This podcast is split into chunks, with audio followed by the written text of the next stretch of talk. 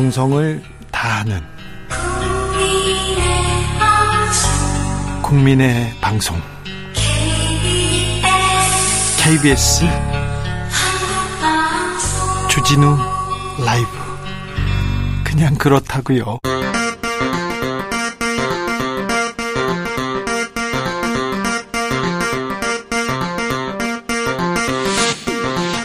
주진우 라이브.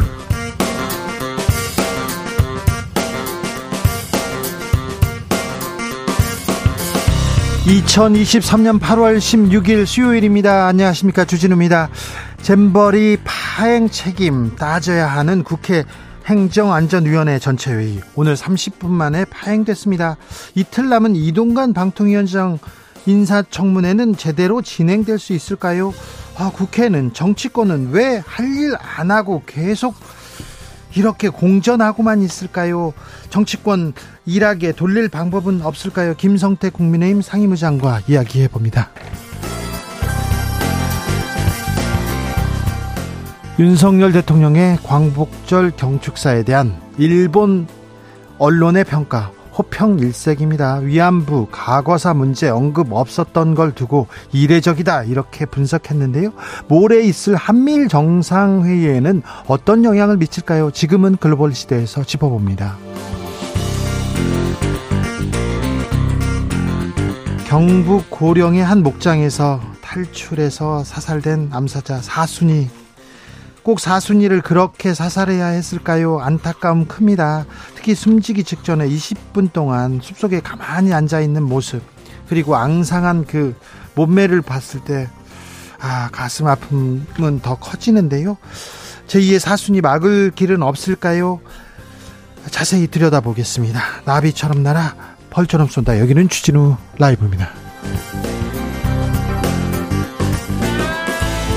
오늘도 자중자애, 겸손하고 진정성 있게 여러분과 함께하겠습니다. 예전에 이런 얘기 많이 들으셨을 거예요. 다리 떨면 복 나간다. 안절부절 못하면 정신 사납다. 밤에 휘파람 불면 뱀 나온다. 한숨 쉬면 근심 걱정 생긴다. 이 혼난 경험 있죠. 저는 다 혼났어요. 많이 혼났네. 제가 혼나는 것만 다 적어놓으셨네. 그런데요, 음... 오히려 그 약이 될 수도 있다고 합니다. 다리 떨면은 혈액 순환에 좋다고 합니다. 근데 좀 방정맞아 보이긴 합니다. 네. 어, 그리고 요 안절부절 못하지 않습니까? 그럼 몸을 더 움직이게 된답니다. 어, 그런데 음, 좀 불안하기는 합니다. 휘파람 불면 안면 근육 운동에 도움됩니다. 밤에 휘파람 소리 그렇게 뭐 즐겁진 않습니다. 잘 못 부는 사람이 불잖아요. 괴롭습니다. 어, 깊게 숨을 쉬면 폐 건강에 좋다고 합니다. 아, 한숨이 또 폐 건강에는 좋다, 이런 것도 있습니다. 좀 약간 핑계된 것 같은데요. 음, 좋게 보이지 않는 행동이지만 어떻게 좀 더 나은 어, 방법일 수도 있어요. 무의식적으로 행동했는데 아, 이거는 건강에 도움이 된답니다. 이런 것도 있잖아요. 어, 저는 다리를 꼬고, 제가 한 다섯 살 때부터는 다리를 꼬고 이렇게 앉았던 것 같아요. 어렸을 때부터. 그리고 짝다리와 다리를 꼬고 있나, 꼬고 이렇게 앉았었는데, 몇 해 전에 다리를 꼬는 게 허리에 부담된다, 이 얘기를 듣고 한 삼 년째 지금 다리를 꼬지 않고 있습니다. 허리에 도움이 확실히 됩니다. 이런 건강에 도움이 되는 습관 있으면 알려주십시오. 샵 구칠삼공, 짧은 문자 오십 원, 긴 문자는 백 원이고요. 콩으로 보내시면 무료입니다. 그럼 주진우 라이브 시작하겠습니다.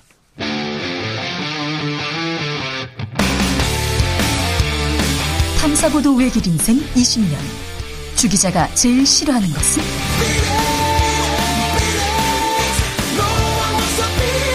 이 세상에서 비리와 부리가 사라지는 그날까지, 오늘도 흔들림 없이 주진우 라이브와 함께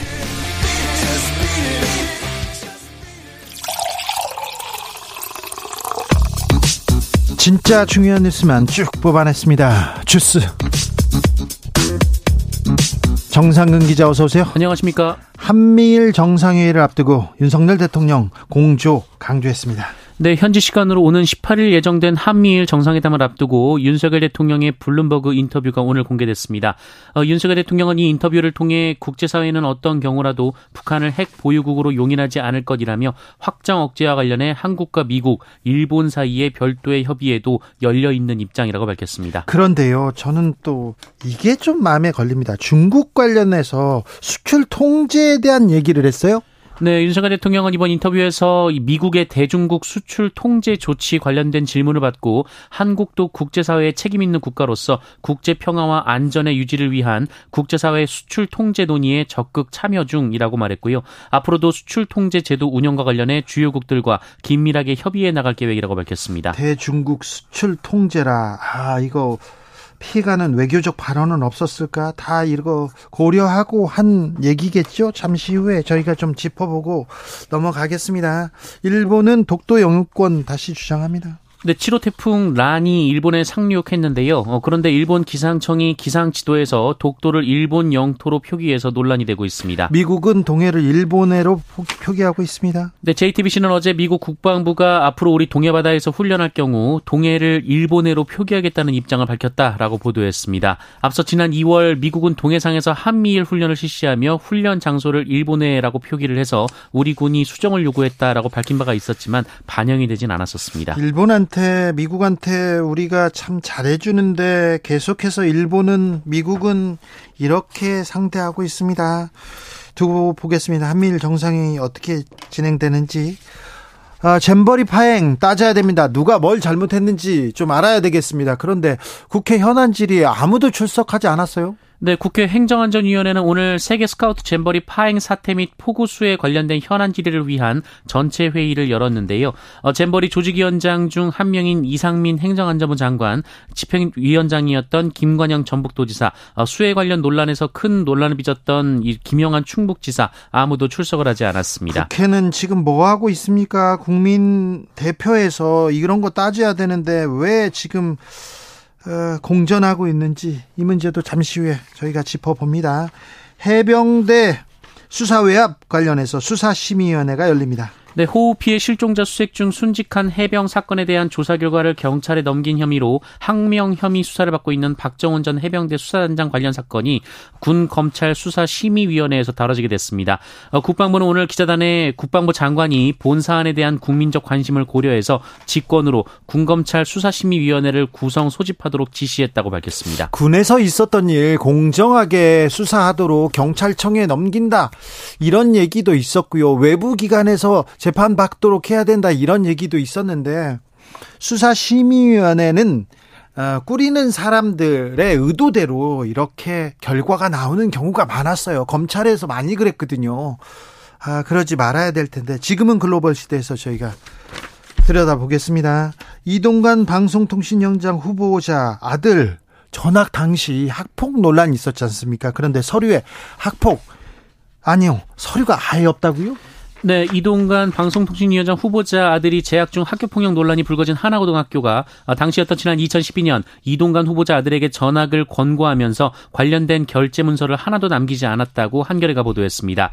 하나고는 전학을 권유한 과정과 결재 서류가 있는지에 대한 질문에 학폭 사건을 인지하고 가 피해 학생들을 상담한 결과 상호 화해가 이뤄진 사실을 확인했다라며 이에 자체 종결할 수 있는 사안으로 판단했다라고 밝혔습니다. 그런데 그때 폭력에 뭐 뭐 책상에 머리를 짚고 밟고 뭐 침대에서 눕혀 밟고 그런 얘기가 있었는데 그때 폭력으로 호소했었는데 이런 서류가 하나도 남지 않았다는 거 이거 이거 자체가 특혜다 이런 지적도 있습니다. 이동관 후보자의 입장은 어, 뭐라고 합니까?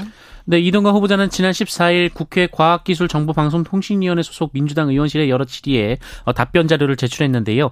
아들의 학폭 문제에 대한 질문에는 당사자들이 화해하고 처벌을 불허한 케이스라며 경징계 대상임에도 시범 케이스로 중징계 처벌을 받은 것 같다는 것이 다수의 학폭 전문 변호사의 견해라고만 말했습니다. 청문회에서 어떤 일이 어떤 얘기가 나올지 좀 지켜보겠습니다. 언론재단 이사장 해임 움직임이 있었습니다. 그런데 부결됐습니다. 네, 한국언론진흥재단은 오늘 표한수 이사장 해임안을 이사회에 상정했는데요. 네. 이사회에서 부결이 됐습니다. 어, 에이비씨협회 신문 유가부수 조작 논란이 불거진 이후 정부 광고지표가 변경됐는데 어, 이 과정에서 조작이 있었다며 특정 시민단체가 표한수 이사장을 고발했고 검찰이 수사에 나선 바 있습니다. 그런데요. 뭐, 뭐 수사에 나섰다고는 하는데 무슨 밝혀진 거는 아직 없습니다. 음, 언론재단 이사회에서 어, 이사들 그러니까 조선일보 출신 정권현 본부장 아, 윤석열 대통령하고 친한 분이라고 하죠. 그리고 연합뉴스 출신 유병철, 종, 중앙일보 출신 남정호, 그리고 신문방송편집위원회, 아, 연합뉴스 티비 보도본부장 추승호, 이런 분들은 해임 찬성표를 던졌어요. 그런데 다른 분들이 비상임 이사들이 반대와 기권표를 던져가지고 이사장 자리를 지키게 됐습니다. 이분 임기가 시월 달까지예요. 얼마 전까지만 해도 이사장과 이사들이 그냥 편안하게 잘 지내고 있다, 이런 얘기를 들었어요. 문체부 장관도 언론인 출신이지 않습니까? 그래가지고 선배님 하면서 잘 지내고 있는데 갑자기 나가라고 이렇게 했는데 왜 그랬을까요? 왜 그랬을까요? 누가 공을 세우려고 했을까요? 자, 음, 정권현, 그 다음에 유병철, 남정호, 추승호, 이런 분들이, 어, 나서서 지금이라도, 한 달이라도 빨리, 두 달이라도 빨리 내보내야 된다, 이렇게 결정하게, 결심하게 된 계기가 뭘까요? 이분들 이름 기억해 보세요. 아마 이번에, 어, 그, 윤석열 정부에서 재미난 일이 벌어질 겁니다. 음. 코로나 상황 어떻습니까? 네, 코로나십구는 그 지난 팔월 이주 주간 신규 확진자 수가 삼십사만 구천 명, 하루 평균 오만여 명이 나왔습니다. 직전주보다 영 점 팔 퍼센트 증가해서 칠 주, 일곱 주 연속 증가세입니다만, 네. 어, 이전에 비해서는 증가율이 크게 줄었습니다. 어, 유행 확산세를 가늠할 수 있는 감염 재생산 지수도 일 점 영사까지 내려갔습니다. 네. 어, 다만 위중증 환자와 사망자 수가 급증했는데요. 지금 중요합니다. 위, 위중증 환자 늘고 있습니다. 사망자 수도 급증 하고 있습니다. 네, 하루 평균 재원 위중증 환자 수는 이백십오 명으로 직전주 백칠십칠 명보다 이십일 점 오 퍼센트, 사망자는 직전주 구십칠 명에서 지난주 백삼십육 명으로 사십 점 이 퍼센트가 급증했습니다. 위중증 환자와 사망자 수는 확진자 증가세의 후행 지표로 알려져 있습니다. 말라리아도 조심해야 됩니다. 모기 물리시면 안 됩니다. 모기에 물렸을 뿐인데 아, 매우 매우 심각한 아, 질병으로 이렇게 이어질 수도 있습니다. 주스 정상근 기자 함께했습니다. 감사합니다. 고맙습니다. 저는 무의식적으로 했는데요, 건강에 좋은 것 같아요. 이런 습관들 듣고 있습니다. 구일구삼 님, 티비 보면서 밥 먹으면 과식한다고 했어요. 저는 식사할 때 라디오 듣습니다. 아, 케이비에스 일 라디오 주진우 라이브 들으면 어, 좋습니다. 뭐 건강에도 좋고요, 음, 정신 건강에도 좋고요. 아주 뭐 똑똑해집니다. 구삼육구 님, 아침에 일어나서 이 닦고 미지근한 물 한 잔 마시는 게 참 좋다고 하네요. 아, 이를 닦고 물을 먹어야 됩니까? 물 마시고 이 닦으면 안 되죠. 이를 닦고 물을 먹는 게 좋다고 합니다. 저도 많이 들었는데, 음, 네. 공일사칠 님, 지갑을 뒷주머니에 넣고 다니면요, 골반 틀어진다고 해서 이십 년째 지갑을 가방에 넣고 다니고 있습니다. 음, 한쪽, 한쪽 이렇게 뒷주머니에 넣지 않습니까? 그러면요, 구멍 납니다. 네. 구멍납니다. 확실히. 팔이이팔 님, 찬 데서 자면 입 돌아간다고 하는데 한, 한여름에는 마룻바닥에서 자니까 에어컨 없이도 숙면합니다. 네, 알겠어요. 아, 여름에는 좀 찬 데서 자야죠. 입 돌아가는 그런 건 아닌 것 같아요. 삼일이삼 님, 어른들이 수업 시간에 껌 씹지 말라고 했는데요, 심리학적으로 껌을 씹으면 초조함을 없애주고 집중력 높여주고 구강 건조증에도 좋다고 합니다. 맞아요. 저 어떤 논문 읽었는데 뭘 씹는 게, 씹는 게 집중할, 집중을 하게 한다고 하더라고요. 그래서 공부하는 사람들, 그리고 또 어떤 과학자들이요, 뭘 씹으면서 연구하고 이렇게 글을 쓰는 경우 봤어요. 네. 그러니까 선생님들 말, 그리고 또 부모님 말이 다 이렇게 정답은 아닌 것 같아요. 아시잖아요, 다. 주진우 라이브.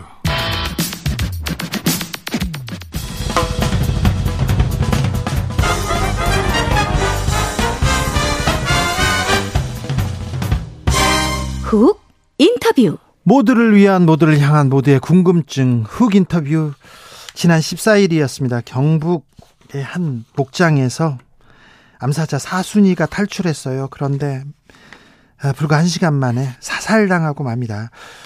마지막 모습이 탈출한 후 숲속 그늘에서 그냥 앉아있는, 그냥 편안하게 앉아있는 사순이 눈빛, 네, 자꾸 생각이 난다, 이런 분들 많은데요. 아, 사순이 막을 수는 없었을까요? 제이의 사순이를 막아야 할 텐데. 동물권 행동 카라의 최인수 활동가와 이야기 나눠보겠습니다. 안녕하세요. 네, 안녕하세요. 네, 사순이 사건 잘 모르는 분들이 있으니까 저 어떻게, 어떤 일이 있었는지 좀 알려주세요. 아, 네. 앞서 말씀하셨던 것처럼 지난 십사일 월요일이죠. 오전 음. 일곱 시 이십사 분쯤에 경북 고령군에서 개인이 운영하던 관광농원에서 암사자 한 마리가 탈출했다는 신고가 접수됐습니다. 네. 이, 사, 네, 이 사실이 곧장 인근 캠핑장과 마을에도 전달이 되어서 캠핑장 이용객들은 모두 대피를 했고 마을 주민들도 자택 안에 계셨고요. 곧바로 경찰 소방당국 그리고 고령군 소속 엽사, 군청 직원, 대구지방 환경청 직원들이 포획을 위해서 출동을 했고 한 시간여 만에 이제 탈출한 농장 바로 옆에 숲속에 앉아있던 사순이를 발견했습니다. 네. 네, 발견 직후에 곧바로 총을 쏴서 사살을 했고요. 사순이는 개인이 운영하는 관광농원에서 기르고 있던 이십 년형의 사자였고요. 현재 주인은 농원을 인수하면서 같이 양도를 받은 거고 그 전 주인이 새끼 때부터 약 이십 년간 길러온 사자였습니다. 이십 년간 길러온 사자였고 또 사, 사람들을 잘 따랐다면서요. 그렇게 어, 뭐지 포악하지도 않고요. 네, 그렇습니다. 그런데 얼룩말 새로 이렇게 탈출했을 때는 이렇게 마취총으로 잘 잡았잖아요. 네. 그런데 왜 이렇게 사살해야만 했습니까? 어, 일단은 사순이 같은 경우는 일단은 사자죠. 그래서 예. 현장에 출동한 포획 단위에서 인명 피해가 우려된다고 해서 마취하지 않고 사살하는 것으로 결정을 했다고 하는데요. 예. 일단 환경부에서 만든 동물 탈출 시 탈출 시 표준 대응 매뉴얼이 있습니다. 어, 여기서 이제 사자는 필요시에 즉각 사살이 가능한 위험 그룹으로 분류가 되어 있습니다. 예. 네, 얼룩말은 위험 그룹은 아니고요. 예. 다만 이제 인근 캠핑장과 민가의 대피 그리고 대비가 끝난 상황이고 예. 평균 수명을 훌쩍 넘은 고령에 그리고 예. 못 먹어서 마르고 힘없는 네. 그리고 또 목장주에 따르면 새끼 때부터 사람 손에 길러져서 사람을 잘 따랐고 탈출 후에도 멀리 가지 않고 공격적인 반응 없이 가만히 앉아 있었던 개체를 마취를 전혀 시도하지 않았다는 거는 좀 저는 많은 안타까움이 있습니다. 예, 너무 안타까워요. 그런데 어떻게 멸종 위기종인 사자를 기르고 있습니까? 어떻게 개인이 어, 기를 수가 있는 건가요? 말씀해 주신 대로 사자인 사순이는 이 멸종 위기에 처한 야생 동식물종의 국제 거래에 관한 협약, 이걸 사이테스라고 하는데요. 네. 사이테스 부속서 이 급에 속하는 국제적 멸종 위기종입니다. 예. 근데 이제 우리나라 야생생물 보호 및 관리에 관한 법률에서 이 사이테스 종 중에서 사순이와 같은 포유류 그리고 앵무새를 제외한 조류는 개인이 사육할 수 없게 되어 있습니다. 원래는. 예. 근데 몇 가지 예외가 있는데요. 어, 관련 규정에 보면은 공원, 관광지, 동물원, 박물관 등에서 일반 공중의 관람에 제공하기 위하여 하는 경우에는 사육이 가능합니다. 예. 이 사순이의 경우는 이 목장이 작년 이월부터 관광농원으로 지정이 됐고 예. 그래서 관광지이기 때문에 일단 일 차적으로 사육이 가능했던 거고요. 예. 어, 관광농원으로 지정되기 전에는 또 어떻게 기를 수 있었는가 하면은 방금 말씀드린 이 개인이 사육할 수 없는 규정이 이천오 년에 제정이 됐습니다. 예. 근데 이제 전 주인이 사순이를 키우기 시작한 거는 그 이전 이천삼 년에서 사 년경부터여서 법령을 소급 적용을 할 수가 없어서 일종의 사각지대에 놓인 채로 결과적으로는 합법적으로 키워왔던 걸로 보입니다. 사자, 뭐 호랑이, 악어 이런 좀 아, 동물을 개인들이 키우고 있는 경우가 좀 종종 있어요. 네, 그렇게 있죠, 사실. 예. 근데 아, 탈출할 정도로 잘 관리가 안 되고 있는 것 같은데 개인들이 아, 얼마나 키우고 있고 이거 관리가 어떻게 되고 있습니까? 어, 사실 사이테스 종을 이 이렇게 법에서 규정하는 개인이 사육할 수 없는 사이테스 종을 그렇죠. 개인이 사육하는 경우는 사실 예. 거의 없다고 보셔야 될 것 같고요. 예? 제가 이제 알아본 바로는 사자 같은 경우는 이번에 사순이가 마지막이었다고 하고. 아, 그래요? 네, 그리고 사실은, 어, 추정컨대 포, 전부 이제 그, 화, 환경부에서 모니터링이 안 되고 있는 경우도 좀 있을 겁니다. 예, 예. 몇, 몇 가지 사례들이 있어요. 그래서 몇 년 전에 부산에서 이 사이테스 종의 원숭이가 집 지붕 위에서 발견이 됐는데 동물원에서 탈출한 것도 아니었고, 주변에 뭐 어떤 시설에서 탈출한 게 아니었고 이 원숭이가 어디서 왔는지 모르는 거죠. 예. 네, 이런 거는 이제 개인이 불법으로 사육을 하다가 유기를 했거나 탈출을 한 걸로 추정을 하고요. 네. 애초에 들어올 때부터 신고가 안 돼 있으니까 환경부는 전혀 파악을 못 하고 있습니다. 네, 그래도 환경부가 환경청이 관리 감독 제대로 했어야 되는데 이런 목소리는 나옵니다. 네, 그래서 이제 모니터링 거기 안에 들어와 있는 종 같은 경우는 네. 정기적으로 환경부의 점검을 받아야 되고 예. 법적 근거도 있습니다. 야생생물법에 따르면은 이제 연 일 회 지방환경청이 점검을 나가서 정기 점검을 받게 돼 있는데요. 네. 이때 점검하는 거는 사육시설의 현황 그리고 사육시설 관리계획의 이행과 사육동물의 적정 관리 여부 요거를 보는 거예요. 이제 잘 키우고 있나? 동물이 네. 괜찮은가? 좋은 데서 키우고 있나? 근데 문제는 그렇게 법에 따라서 정기점검을 실시하면서도 관리해온 게 지금 이런 사순이 같은 이 지경이라는 거죠. 네. 네, 사고 이후에 이제 공개된 사순이 모습은 고령인 걸 감안해도 지나치게 말라 있었고. 말랐어요. 너무 앙상해가지고 네. 너무 아프더라고요. 맞습니다. 그게 가슴 아프더라고요. 그리고 생전에 이제 살던 사육장도 공개가 됐는데 아무것도 없이 그냥 텅 빈 시멘트 바닥뿐이었고 면적도 충분하지는 않았습니다. 예. 네, 그리고 관광농원 방문객들이 사순이가 있을 때 이제 인터넷에 올린 영상 같은 거를 보면은 계속 예. 사순이가 배 식구를 앞발로 반복적으로 긁어대는 정형행동이라는 걸 보이는데요. 예. 이 정형행동은 먹이가 충분치 않고 그리고 안에서 할 게 아무것도 없기 때문에 반복해서 보이는 비정상 행동입니다. 너무 말랐어요. 너무 앙상하게 말랐어요. 제대로 먹지도 못했던 거죠. 네, 뭐 목장주는 그래도 식비가 많이 들었다라고는 하는데 예. 사실 반려동물에 들어가는 식비만 대조를 해봐도 그렇게 많은 돈을 쓰고 계시지는 않았어요. 야, 그렇군요. 그래서 사실 그래서 결국은 이제 사순이 사육 환경은 사자의 복지를 전혀 충족시키지 못하는 아주 열악한 환경이었다고 볼 수 있고요. 네. 그런데도 환경청에서는 거기 정기 점검을 실시해 왔다고 하고요. 문제없다고 환경... 판단을 했으니까 그대로 둔 거고요. 환경청에서 그 정기 점검을 했다고요? 근데 문제가 없다고요? 네, 그렇게 지금 계속 두어왔던 거죠. 이거 환경청이 더 큰 책임을 져야 될 것 같은데요, 그러면?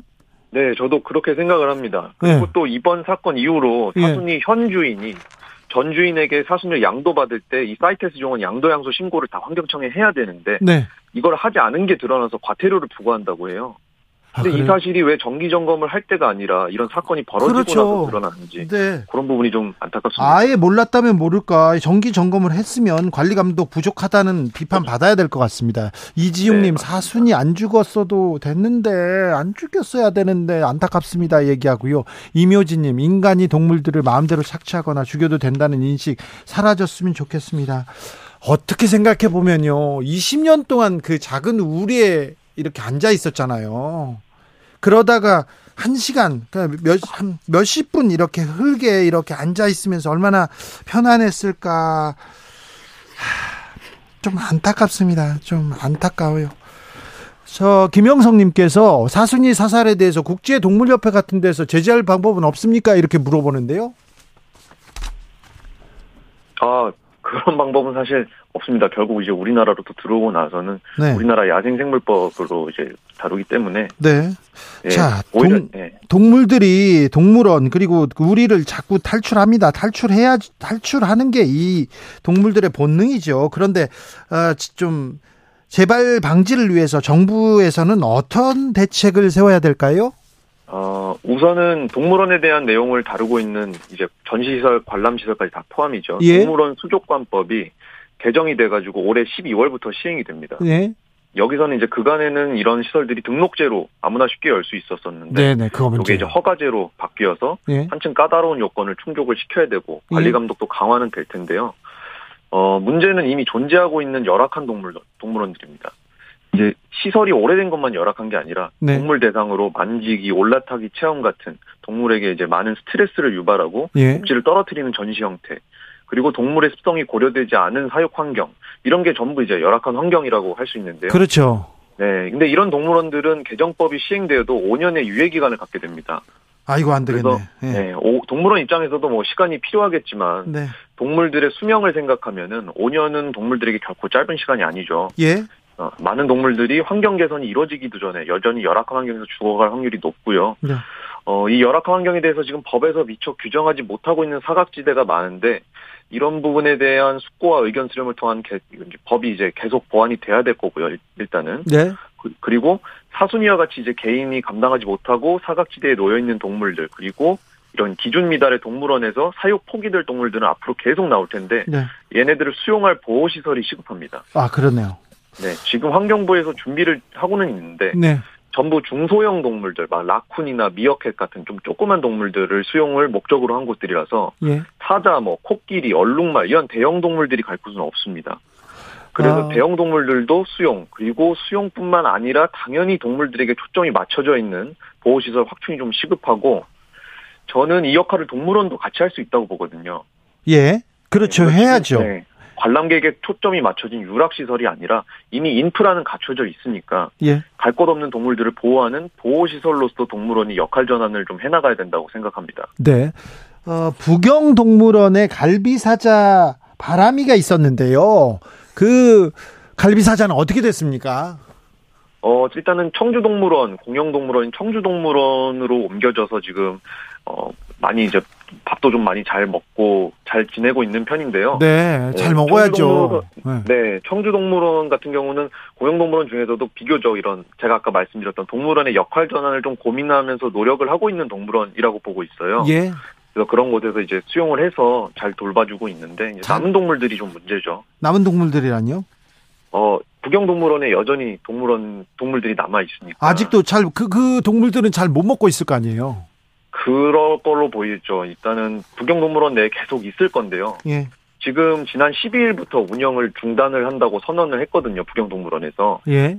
근데 아직 동물들은 그대로 있고, 어, 근데 이 부경동물원의 대표가 다른 곳에 또 동물원을 소유하고 있는데, 이 예. 동물원 같은 경우는 몇 년 전에 부경동물원처럼 경영난을 이유로 동물에게 먹이를 제대로 공급하지 못했고 예. 이런저런 많은 일들이 있어서 굉장히 열악하고 심각한 복지 저해 문제가 대두돼가지고 사상 최초로 동물원 대표로서 동물 학대죄가 인정이 돼서 처벌을 받았습니다. 예. 근데 지금 부경동물원도 마찬가지로 경영난, 경영난에 시달리고 있다고 하고 이게 바람이한테 문제가 된 것도 쫄쫄 굶어서 깡마른 모습이었는데 그렇죠. 네, 이런 일들이 또 부경동물원 지금 남아있는 동물에게 벌어질까 봐 그게 걱정이고요. 네.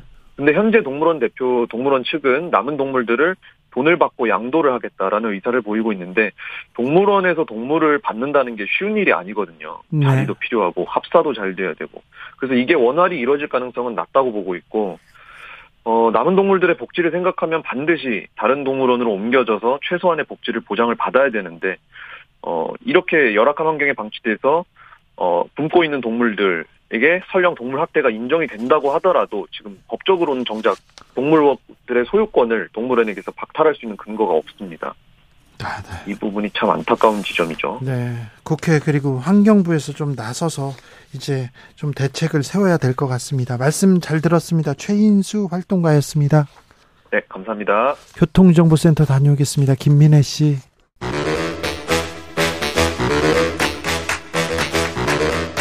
이것이 혁신이다. 여야를 내려놓고 관습을 떼버리고 혁신을 외쳐봅시다. 다시 만난 정치 공동 혁신구역.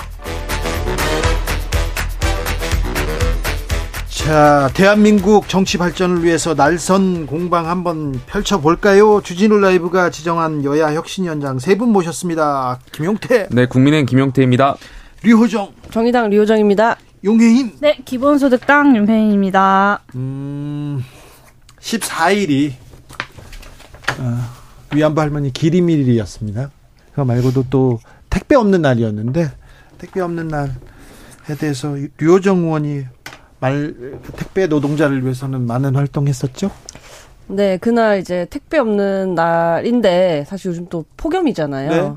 어, 지금 쿠팡 물류센터에서 일하시는 노동자들이 폭염 기간에 충분한 휴식 시간 제공하라고 예. 뭐, 네, 시행 규칙들이 있거든요. 예. 가이드라인을 준수하라고 어, 이렇게 촉구하는 집회를 했어요. 그날 같이 참여해서 문제점들을 좀 지적을 했죠. 말 나온 김에 조금만 더 설명을 드리고 싶은데 네. 뭐 당연한 거지만 그 체감온도 삼십삼 도 이상, 삼십오 도 이상 이럴, 이럴 때 쉬어야 하는 그 규정이 있거든요. 네. 이게 어, 강제 사항이 아니에요. 공고 사항이고, 근데 쿠팡이 이거를 제대로 지키지 않고 있다라는 거죠. 우리나라에서 제일 큰 회사인데 택배 관련해서는 그런데 쿠팡에서 계속 문제가 이렇게 제기됩니다. 더 많은 물량을 짧은 시간 안에 처리하겠다라는 목표를 수정하지 않으려고 하는 거죠. 사실 근데 이렇게 하다가 사람이 죽는 거거든요. 예. 매, 전 매년 희생이 있었잖아요. 그렇죠. 매년 물류센터를 이 시기에 그 일하시는 분들을 만나요. 예. 왜냐하면 항상 사망자가 발생을 하거든요. 올해는 그런 일이 없길 바랬는데 아, 이제 강제 규정으로 가야 하지 않는가 하는 생각도 들고 이 공고 규정이라도 생긴 것은 또 많은 분들께서 관심을 가져주셔서 작년에 생긴 거라 계속해서 관심을 좀 가져주셨으면 좋겠습니다. 네, 사실 뭐 일하다가 돌아가시는 분들이 정말 많습니다. 대한민국에 그 작년 한 해만 해도 육백육십사 명의 국민이 일터에서 죽음을 맞았는데요. 이게 산재 인정이 된 분들만 이 정도니까 인정이 안 된 분들까지 합치면 더 많을 겁니다. 어, 최근에는 이제 에스피씨 계열사인 샤니 제빵공장에서 한 분의 노동자가 게임 사고로 돌아가시는 일도 있었어요. 또 났어요, 이 샤니. 에스피씨. 이 중대재해법이 제정된 지금도 여전히 산재 사망은 이어지고 있고 기업의 이 산재 예방을 위한 노력은 너무나 부족하다는 점을 지적하지 않을 수 없고, 이 산재 도미노를 멈추기 위해서 기업이 이 안전 의무를 이행할 수 있도록 압박하는 조치들이 필요한데요. 그중에 하나가 제가 이제 지난주에 그 청원 소개 의원으로 함께 했었던 이 산재 사업장 공개법입니다. 그러니까 산재 어느 사업장에서 산재가 났는지, 내가 지금 구직 활동을 하는 사람으로서 내가 일하고 고자 하는 이 기업에 산재 사고가 있었는지 아닌지 여부를 쉽게 파악할 수 있어야 되는데, 지금은 사실 이제 어, 알바몬이나 잡코리아 같은 어떤 구직 사이트에서는 확인을 할 수가 없습니다. 그래서 이 구직, 구인구직 사이트들에서 이 산재 사업장을 공개하도록 의무를 부여하는 법안을 이번에 제가 청원 소개 의원으로 함께 했고요. 예. 어, 이 법안이 삼천여 명의 시민들이 함께 입법 서명으로 함께 해주신 법이라는 점이 의미 있는 지점이고, 네. 더 이상 일하다가 죽 지는 않아도 되는 그런 대한민국이 되어야 이 대통령께서 말씀하시는 심리적 지에잇의 국격에도 어울리는 우리 사회의 안전망을 우리가 갖추게 되는 것이 아닐까라는 말씀을 좀 드리고 싶고, 정부 여당에서도 좀 적극적으로 산재 예방에 함께 해주셨으면 좋겠습니다. 김용태 최고. 그러니까 일단 폭염에 대해서 우리가 익숙하지가 않다 보니까 사실 기업에서도 여기에 대해서 좀 어떻게 이 과거와 다르게 이 기후 재난에 대해서 대비가 잘 안 돼 있을 거예요. 그러니까 지금 과도기, 그러니까 기후 변화를 대응도 해야 되지만 우리가 또 적응하는 필요도 있거든요. 이 적응하는 관점에서 기업이 이 폭염에 대한 대비를 좀 앞으로 전향적으로 할 필요가 있다고 저는 생각합니다. 정부 여당에서 정부 여당에서는 저 기업체 사장님들 생각은 많이 해주시는 것 같은데 노동자 편은 좀 안 들어준다, 그런 지적은 계속 받습니다. 노동자 편 당연히 들어야죠. 노동, 예, 일할 수 있는 환경, 그런 근로, 이런 것은 굉장히 보수의 가치하고도 맞닿아 있기 때문에 이분들이 안전하게 일할 수 있는 권리를 지키는 것이야말로 정말 진정한 보수 정당이라고 생각합니다. 저 기업이랑 정부 여당이 친한 김에 가서 이야기 좀 꼭 해줬으면 좋겠어요. 이제 어떤... 폭염은 곧 있으면 가지만, 물론 이제 내년이 있기 때문에 준비는 해야 합니다. 근데 네. 또 추석 되잖아요. 네. 그러면 그때 또 물류가 엄청 몰리거든요. 네. 또 과로를 하게 된단 말이에요. 사실 저도 예상할 수 있는 건 이제 기업 임원들도 당연히 대비를 해야 하는 거 아, 아닐까요? 그분들은 네. 더 잘 알죠. 가서 얘기 좀 해주셨으면 좋겠어요. 얘기할게요, 저는. 자, 광복절 경축사 어떻게 들으셨습니까, 김용태 최고? 그러니까 여기 앉아있으니까 계속 제가 그러니까 오늘 기사 보니까 그 다른 얘기인데 네. 그 고소영 씨랑 장동건 씨가 네. 광복절에 이제 일본 여행을 다녀와서 네. 이걸 이제 에스엔에스에 올렸는데 지탄을 받으면서 이제 사과글을 올리셨어요. 그러니까 우리 국민 정서가 지금 거, 그렇다라는 것을 좀 말씀드리고 싶어요. 그러니까 네. 일본하고 문화적으로 우리가 지금 세대에서 굉장히 가깝게 느낄 수 있고 일본 여행을 자유롭게 가지만 광복절만큼은 우리 국민들이 느끼는 그 백 년 전 일제의 제국주의에 맞서서 싸웠었던 우리 선조들의 어떤 그런 얼을 기리고, 또 앞으로 이러한 것을 또 과거사 문제를 해결해야만 앞으로 한일 관계가 건강해 나가질 수 있다는 게 국민 정서인데 네.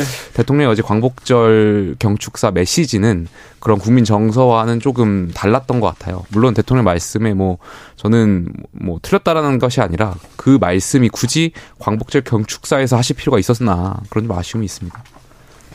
그 알고리즘이 추천을 콘텐츠를 추천해 주잖아요. 네. 이 안 좋은 점이 확증 평양을 강화시키는 거잖아요. 네.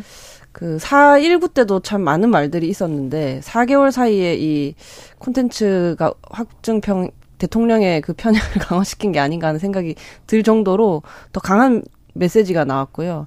일본의 나라 되찾은 날에 일본을 친구라고 그렇게 말씀하시고 싶었으면 적어도 내부를 그렇게 갈라치는 말씀 또한 하지 않으셨어야 그 통합의 메시지가 제대로 전해질 수 있지 않았을까 했고, 또 매번 카르텔, 반동세력, 자유민주주의 이런 단어만 반복적으로 좀 강하게 말씀을 하시는데 좀 어휘의 한계가 온 것도 아닌가. 매번 이렇게 이념으로 갈라치다가는 아마 이공삼공 세대는 자기 자신이 잘하지 못한 어떤 실무적 실책을 이렇게 대충 이념으로 덮고 가려고 하는 거 아닌가 하는 생각을 하게 될 것 같습니다. 네, 대통령의 말이 틀린 건 아니다라고 하셨는데 저는 대통령의 말은 틀렸다고 생각합니다. 이 공산 전체주의 세력은 민주주의 운동가, 인권운동가, 그리고 진보주의 행동가로 위장하고 패륜적 공작을 일삼아왔다, 이런 표현을 하셨는데요. 너무 충격적이었고 대통령이 사실관계 확인도 없이 그리고 구체적인 내용도 없이 민주주의 대한민국을 일궈온 운동가들을 폄훼하고 있다라고 생각합니다.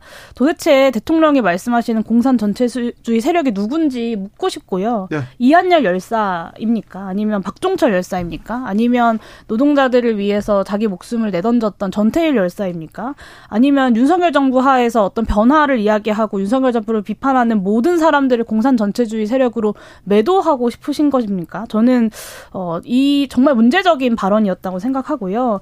그리고 이제 공산 전체주의라는 말을 제가 초중등 고, 교과서에서도 본 적이 없고 어떤 사회학, 정치학 이론서에서도 본 적이 없는데 네. 이게 어디서 나온 말일까 너무 궁금해서 좀 찾아봤어요. 예. 근데 작년 팔일오 기념사에선 없었거든요. 네. 그리고 그런데 올해 이제 사월 미 합동 그 연설, 그 미 의회 합동 연설에서 갑자기 등장을 했어요.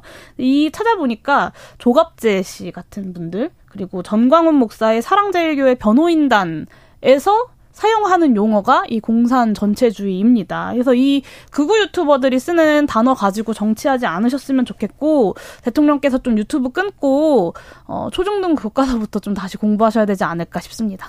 어제 뭐 대통령의 연설은 크게 두 축이었던 것 같아요. 이제 우리 자유민주주의의 체제에 대한 어떤 우월함 강조하셨던 것 같고 두 번째는 이제 일본과의 미래의 관계였잖아요.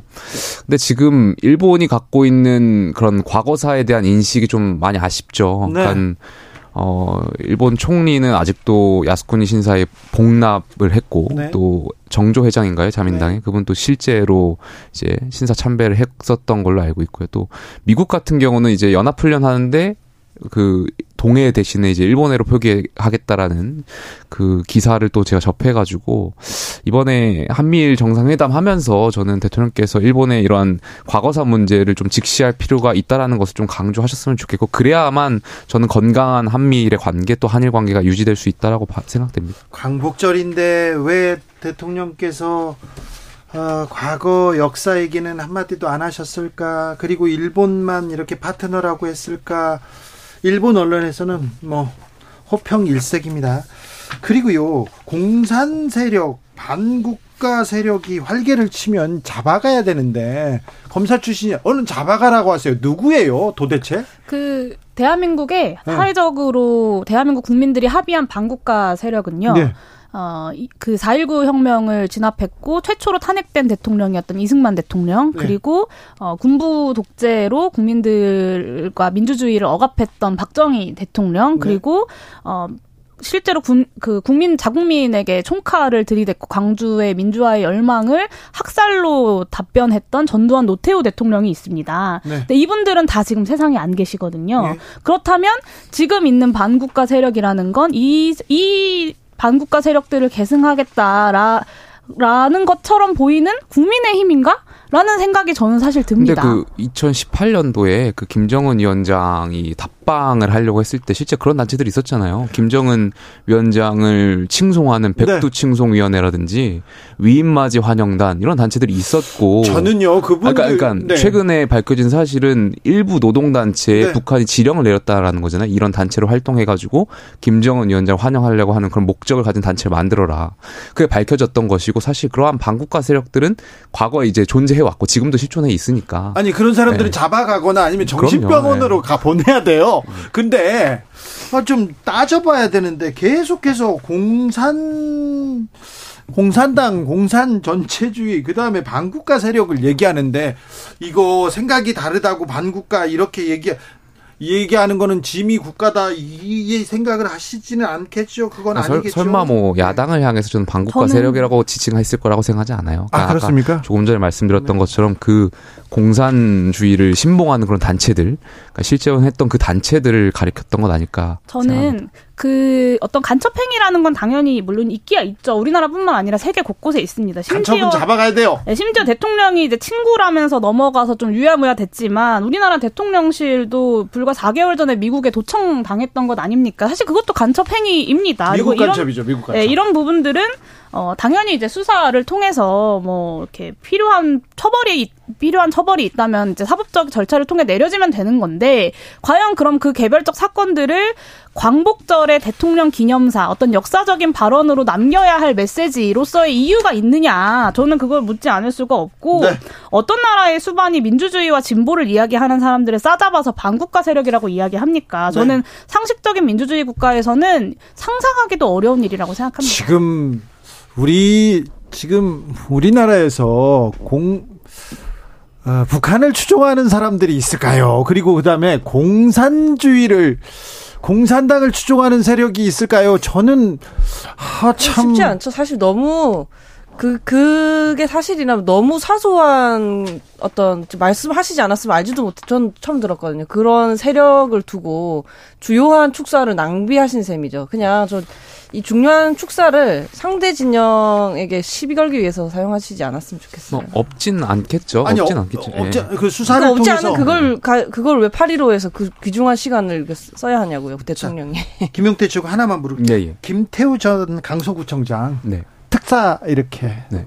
광복적 특사로 네네. 이렇게 풀려났어요. 네. 난 강서구청장 출마하다 이렇게 네네. 이렇게 선언했는데 어찌 들으셨어요? 뭐 지난주 이 자리에서 말씀드렸지만 일단 강, 김태우 청, 전 청장 사면 받았기 때문에 본인은 이제 강서구청장 나갈 수도 있고 본인이 이제 지원할 수도 있겠죠. 다만 당에서는 좀 여기에 대해서 제공처는 신중할 필요가 있을 것 같아요. 그러니까 김태우 전 청장의 개인의 어떤 어, 뇌물이나 이런 성범죄로 인해서 치러지는 선거는 아니지만 그럼에도 불구하고 김 김태우 전 청장의 유책으로 인해서 어쨌든 재보궐선거가 있는 거기 때문에 해당 후보자 말고는 다른 후보자를 내는 것이 조금 더 신중할 필요가 있지 않나 생각합니다. 오늘 행안위가 열렸습니다. 잼버리 파행에 대해서 따, 따지고 물어야 되는 그런 자리인데요. 도망갔습니까? 누가 도망갔습니까? 용혜인 의원 화가 났어요? 네, 오늘 국민의힘 의원님들이 돌아 도망가셨습니다. 아, 그래요? 현안 질의를 하지 않고 회의가 진행되는 중간에 자리를 박차고 나가셨는데요. 어, 국민의힘의 주장은 전북도지사를 야당이 불러주지 않아서 오늘 회의가 파행이 됐다라는 겁니다. 근데 제가 팩트체크를 좀 해야 될 것 같은데 여, 여당 의원님들이 가짜뉴스를 너무 유포하세요. 여당에 가짜뉴스 신고받는 센터가 있다고 하던데 제가 거기에 좀 신고를 하고 싶은데, 일단 첫 번째는 오늘 있었던 행안위 현안 질의는요, 잼버리 현안 질의가 아니었습니다. 기본적으로 지난 칠월 십일 그 칠월 보름쯤에 있었던 오송 차, 그 지하차도 참사와 신림역에서 있었던 흉기난동 사건, 그 두 가지를 가지고 원래 그때 칠월 말에 하기로 했었는데 충북도지사랑 청주시장을 야, 여당에서 못 부르겠다, 동의를 못하겠다라고 해서 팔월 십육일까지 쭉 밀렸던 거예요. 그러니까 현 행안, 행안위의 현적 그 산적한 현안이 있었던 거죠. 그런데 갑자기 이번 주에 이만희 국민의힘 간사가 전북도지사를 무조건 불러야겠다라고 해서, 그러면 이번에 합의된 그 오송 지하차도 관련 참사 관련 질의는 질의대로 하고 다음번에 여당이 원하는 날짜에 전북도지사도 불러서 별도로 현안질의 날을 잡아서 하자라고 했더니 그건 또 못하겠다는 겁니다. 그러면서 정부 측 인사들도 출석하지 못하게 하겠다라고 해서 오늘 국회의 행안위가 회의를 열었음에도 불구하고 정부 인사들이 단 한 명도 참석하지 않는 일이 벌어졌고, 여당 의원님들은 회의를 열지 않고 박차고 나갔다라는 것이 이제 팩트이고요. 왜 도대체 이렇게 오늘의 현안 질의를 못하게 막고 싶었는가, 여당이. 저는 그 부분을 묻지 않을 수 없고, 오송 지하차도 참사, 이 국민들이 납득하기 어려운 참사에 대해서 윤석열 정부와 여당의 지자체장들에 대한 책임을 묻고 싶지 않았기 때문에 전북도지사라는 말도 안 되는 이유로 오늘의 회의를 파행시킨 것이다라고 볼 수밖에 없습니다. 글쎄, 뭐 저는 말씀하시는 것도 형식적인 논리라고 생각되고요. 아니, 그 오송 참사 당연히 현안 질의해야 되고 네. 당연히 그 긴급 현안이라고 해가지고 잼버리 사태가 온 국민의 관심을 받았더라면 전 당연히 전북도지사도 모셔가지고 여기에 대해서 국회의원들이 현안 질의했었어야 된다고 생각되거든요. 그게 만약에 시간적 여유가 안 된다면 뭐 용혜인 의원이 지금 말씀하셨지만 그 사실관계 다시 확인해봐야 되겠지만 여야 간사 간에 합의해가지고 뭐 현안 질의를 매일 열어서라도 이 오송이라든지 뭐 전북도라든지 이 관련된 거 다 하면 되잖아요. 근데 여야가 서로 지금 정쟁화하면서 지금 어떻게 보면 국회의원으로서 서로가 방치해놓는 것 같아가지고 저는. 이거는 여야 간사가 빨리 합의하셔가지고 전북도지사 부르고 충북도지사 부르고 다 부르면 될 것 같습니다. 근데 십육 일 그래서 이렇게 오송 지하차도 먼저 하고 여당이 원하는 날에 잼버리 잡자라고 했는데 십육 일에 잼버리를 먼저 하는 거 아니면 안 되겠다는 거예요, 여당은. 그리고 그게 양보 아니라는 거예요. 네. 근데 야당은 그러면 받아주고 같이 하면 되는 거 아닙니까? 왜, 아, 그, 왜 가, 계속 긴장상 좀 다르죠. 오송지하차도는 그러니까, 사람이 아니, 죽은 그러니까, 참사의 문제인 그러니까 것이고 다 불러서, 그러니까, 그리고 또 두 번째는 그래서 네. 계속 이렇게 가게 되면은 결국에는 협상이 안 되고 방치되는 거잖아요. 저 그게 굉장히 답답한데 네. 근데 그 협상하던 중에 협의를 하던 중에 자리를 박차고 나가셨어요. 그래서 원내대표를 만나고 오겠다 이만희 간사가 하시더니 소통관에 가서 기자회견을 하시고 그렇게 협상이 깨지고 파행돼서 여기까지 오게 된 거거든요. 네. 그런데요. 이런, 이런 걸 두고 정쟁이라고 하는 거죠. 네. 아, 이것을 저는 정쟁이라고 볼 수는 없다고 아, 생각합니다. 여기 여기에는 간사... 분명히 국민의힘에게 파행의 책임이 있는 거고요. 이 책임을 묻는 것을 정쟁이라고 한다면 저는 국회에서 아무것도 논의할 수 없다고 생각합니다. 저는 내일모레 이동관 방송통신위원장 후보자 청문회 잘 열릴까 걱정입니다. 이 문제도 그러면은 어, 국민의힘에서 지금 증인을 채택해주지 않는다면서요. 그리고 어, 각종 자료를 제공하지 않는다면서요. 제출하지 않는다면서요. 이 청문회는 잘 열릴 수 있을까요? 사실 지금 방통위원장 경우에는 청문 보고서 없이도 대통령 임명이 가능한 건이잖아요. 그걸 굳이 또 파행까지 시켜가면서 아, 더 상태를 악화시킬 판단을 하지 않았으면 좋겠어요. 지금 이, 이마저도 요식행위에 불과하다는 지적을 지금 받고 있는데 반드시 이게 그래도 인사청문회 잘 열어서 지금 그 후보자의 어떤 언론관이 많은 비판을 받고 있잖아요. 여론조사도 있고 그런 부분들이 좀 낱낱이 드러날 수 있는 청문회가 되어야 한다고 생각합니다. 저 이 청문회가 그 김용태 최고가 말한 바로 그 사 그런 판단 때문에 열리게 된 건데요. 사실은 여당은 이동관 청문회를 파행시키고 싶었습니다. 그리고 그렇게 그랬을 거고요. 그래서 근데 이제 야당의 입장에서는 어떻게든 청문회를 해야 하니까 일단 청문회 날짜에 합의를 하고 청문 절차에 들어간 겁니다. 예. 그, 그런 노력, 그러니까 국회를 정상적으로 운영하기 위한 노력을 야당이 하고 있다는 것이 지금의 현실이고요. 제가 봐서, 제가 판단하기에는 정부 여당은 다음 총선까지 국회를 정상적으로 운영할 어, 생각이 없습니다. 그럴 계획과 의지가 없고, 제가 가장 걱정되는 건 이제 현안도 많지만 결산도 있고 국정감사도 있고 내년도 예산안도 심사를 해야 되는데 아마 올해 연말까지, 내년 총선까지 이 모든 것이 파행일 것이다. 라는 점을 좀 어, 지금 미리 앞서 좀 말씀드리고 이동관 후보자에 대해서는 길게 말할 필요가 없다고 생각합니다. 방통위원장으로서의 자격이 없고요. 그 자리에서 물러나야 한다라고 생각합니다. 김용태 최고? 저는 국민의 한 사람으로서 봤을 때 아, 정치권이 여야가 정말 무의미하게 계속 싸우는구나. 아니 여당도 증인 빨리 채택해주고 자료 다 제출, 그 제출하고 후보자도 야당도 여기에 대해서 빨리 동의해가지고 바로바로 청문회를 준비할 수 있게끔 해야지. 여야가 맨날 정쟁만 일삼으니까 국민들 봤을 때 아, 쟤네들 뭐하나 아니, 이렇게 생각할 것 같아요. 증거를 제출하지 않고 그러니까 저는 여당도 여기에 대해서 네. 후보자도 여기에 네. 대해서 야당이 제출하라는 증거 그 증거라든지 증인에 대해서 빨리 협조해야 된다라고 저는 생각하고요. 야당 그 여당 그 야당도 여기에 대해서는 그 계속해서 이렇게 말꼬리나 이런 거 잡을 필요 없이 또 청문회가 열릴 수 있도록 또 협조해야 된다고 생각됩니다. 네. 국회가 계속 파행, 뭐 정쟁 이런 단어로 계속 이렇게 점철되고 있습니다. 언제 이렇게 좀 역할을 했다. 이번에는 뭐 여야가 합의를 이뤄냈다. 이런 얘기는 좀 못 들어요. 계속 못 듣습니다. 세금 깎는 건 합의를 잘합니다. 합의한 거 있죠. 그 국회의원분들 본인의 한정에서 코인 전수조사하는 거. 그것도 저, 그러니까, 제대로 안 했잖아요. 아니, 그러니까 가족이나 그러니까 원래 다른 종목은 가족이나 배우자 네. 뭐 직계 존속 하게 네. 되어 있는데 코인만 이번에 이제 하게 되면서 본인에만 네. 한정한 거는 여야가 이제 합의한 거죠. 맞습니다. 그러니까 그래서 합의는 잘 하세요. 네. 그런 의미에서 권익위 전수조사가 저는 반드시 필요하다고 생각하는데요. 저 아마 정의당에서도 동의서 내셨을 거고 저도 저랑 배우자의 동의서를 냈고요. 국민의힘에서도 그렇고 민주당에서도 그렇고 이 권익위 이제 권익위원장도 바뀌지 않았습니까? 여당에서도 동의 못할 이유가 없다. 그래서 어, 그, 그 여당과 아, 제일 야당이 이 권익위 전수조사에 빠르게 좀 동의해서 절차가 진행될 수 있으면 좋겠습니다. 네. 강승규 수석의 그 전당대회 개입설은 어떻게 보십니까? 글쎄 뭐 좀 더 밝혀지는 게 있어야겠지만 일단 언론 그러니까 언론에 드러난 것만으로 보자면 네. 어, 저는. 정권이 이제 바뀌게 될 때 되면 오 년 뒤쯤 되면 감옥 갈 사람들이 많겠구나 뭐 이런 생각을 해봤습니다. 네. 네. 굉장히 위험한 일들을 하시고 계시구나. 그렇죠. 네. 저 박근혜 전 대통령이 이 사안으로 공천 개입 사안으로 징역 이 년 이렇게 판결받으셨는데, 이 사안도 그렇게 굉장히 무거운, 아, 굉장히 주, 중차대한 문제인데 왜 이렇게 조용하죠? 당내에서도 조용하고. 당을 사실상 이제 지배하고 있는 곳이 어디인가에 대해서 저희가 네. 다 알고 있어서 그냥 일상적인 풍경으로 받아들이는 음. 것 같은데 네. 네.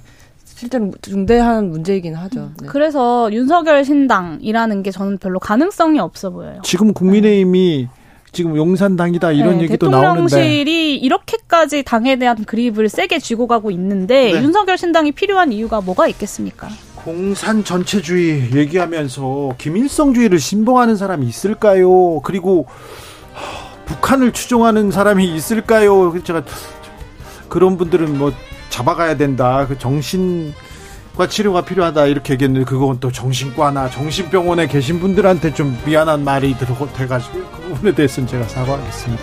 세 분 감사합니다. 네, 감사합니다. 감사합니다.